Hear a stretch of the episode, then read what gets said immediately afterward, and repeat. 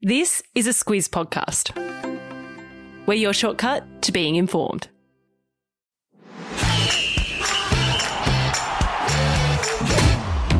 Good morning. This is Sport Today, your weekday sports news podcast that puts you ahead of the game.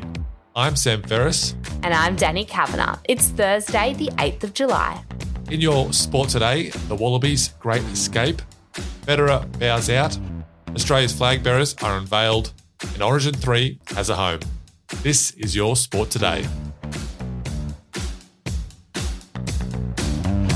Danny, the Wallabies kicked off their international season with an unlikely win after the siren in Brisbane last night, beating France 23 21 in a result some are calling a robbery. Danny, they didn't actually commit any crimes, did they? Technically, they didn't, Sam, but they did steal this one.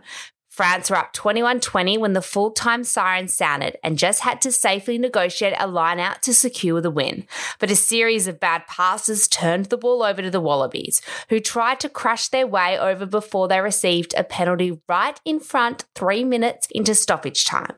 Halfback Noah Lolesio made no mistake to give the Wallabies the win and a 1 0 lead in the three match series.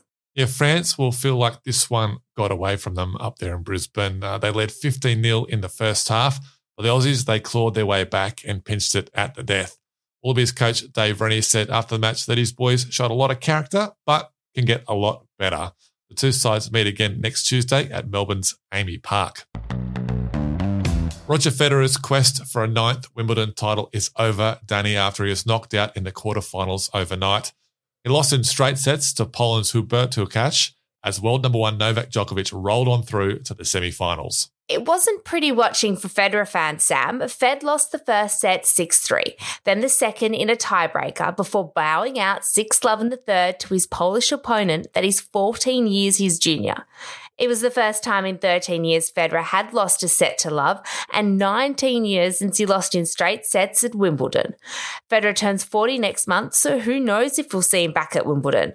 Novak Djokovic isn't going anywhere though.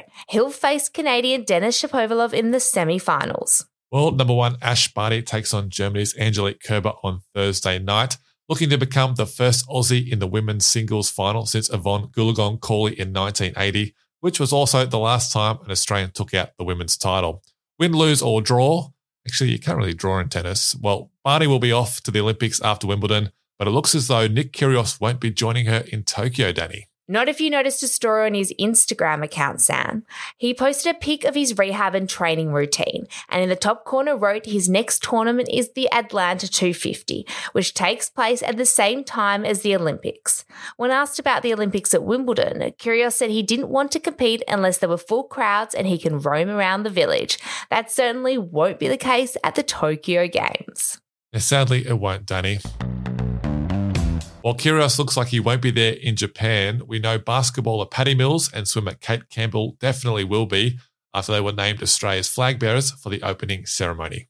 Yes, Sam, this was a great honour for the two proud Aussies who are going to their fourth games. Mills is the first Indigenous Australian to be named flag bearer, while Campbell was presented with the flag by swimming legend Dawn Fraser in Cairns. For the first time in Olympic history, each nation will have a male and female flag bearer at the opening and closing ceremonies. The Australian team also unveiled a new Olympian's oath for all past, present, and future athletes. It's all about respect, representation, and the pursuit of excellence. We'll pop a link in the episode notes so you can have a look. Today's trivia question, Danny, is who was Australia's flag bearer at the opening ceremony of the 2016 Games in Rio? I'll have the answer at the end of the show.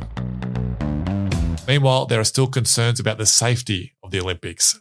Two staff at the Olympic Village tested positive for COVID 19 last week, and there is a decision set to be made today where the crowds will be banned altogether. At the moment, local crowds of up to 10,000 or 50% of venue capacity are allowed, but that could change later today at a meeting involving the Tokyo governor and IOC president. COVID cases continue to rise in Tokyo, which has forced the torch relay to be pulled from public roads. Instead, private flame lighting ceremonies will take place. This comes just days before restrictions were going to be eased in Tokyo and three surrounding prefectures, but reports out of Japan suggest the quasi state of emergency will be extended for another month. Under those restrictions, alcohol can be served until 7 pm, but restaurants are asked to close by 8 p.m. So if you're hungry, get in early. This is a dream week for football fans, Danny. It's the semi finals of both the Euros and Copa America, the football championships of Europe and South America. As we record, England are taking on Denmark in London, but the other three semi-finals are done and dusted. Okay, let's start with Copa America, where Brazil will face Argentina in the final on Sunday morning in Rio de Janeiro. On Tuesday, Brazil beat Peru 1-0 to advance, while Argentina downed Colombia 3-2 on penalties after scores were locked at 1-1 after regulation and extra time. The final pits Neymar against Messi as Brazil look to defend their crown. Argentina, they're going for their 15th Copa America trophy. As for the Euros, the winner of Denmark and England will face Italy in the final after they, like Brazil, won their way through in a penalty shootout. Spain's Alvaro Morata scored his side's only goal, but missed a sudden death penalty kick that saw the Italians advance.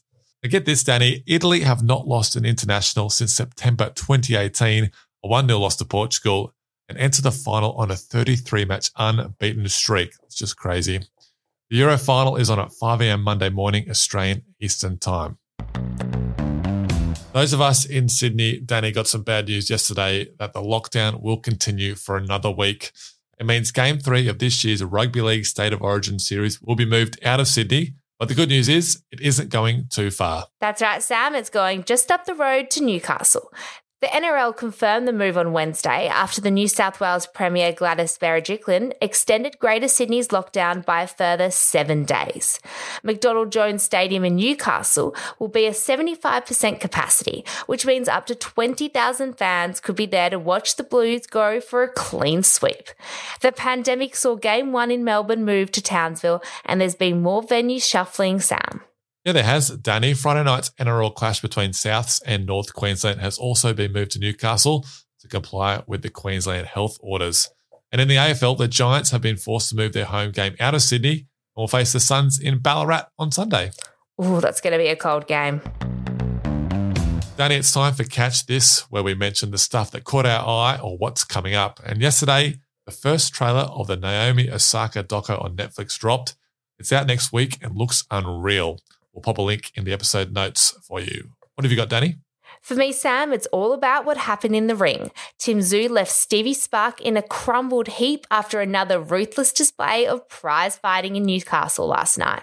Within three rounds, Aussie Boxing's Golden Boy demolished the challenger with a ruthless barrage of brutal body shots.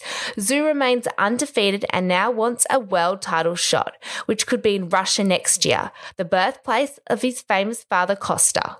Now, that would be something. All right, I think that's us for today, Danny. But before we go, the answer to today's trivia question Who was Australia's flag bearer at the 2016 Summer Games in Rio? That was cyclist Anna Meares. Okay, that's it from us today. Thank you so much for tuning in. We'll catch you tomorrow.